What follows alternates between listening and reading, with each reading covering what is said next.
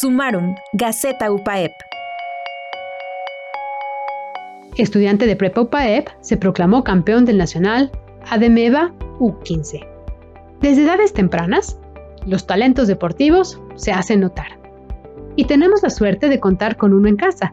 Se trata de Oscar Montes Olivares, estudiante de Prepa UPAEP, quien recientemente se proclamó campeón del Nacional ADEMEVA U15 que se desarrolló en Pachuca Hidalgo.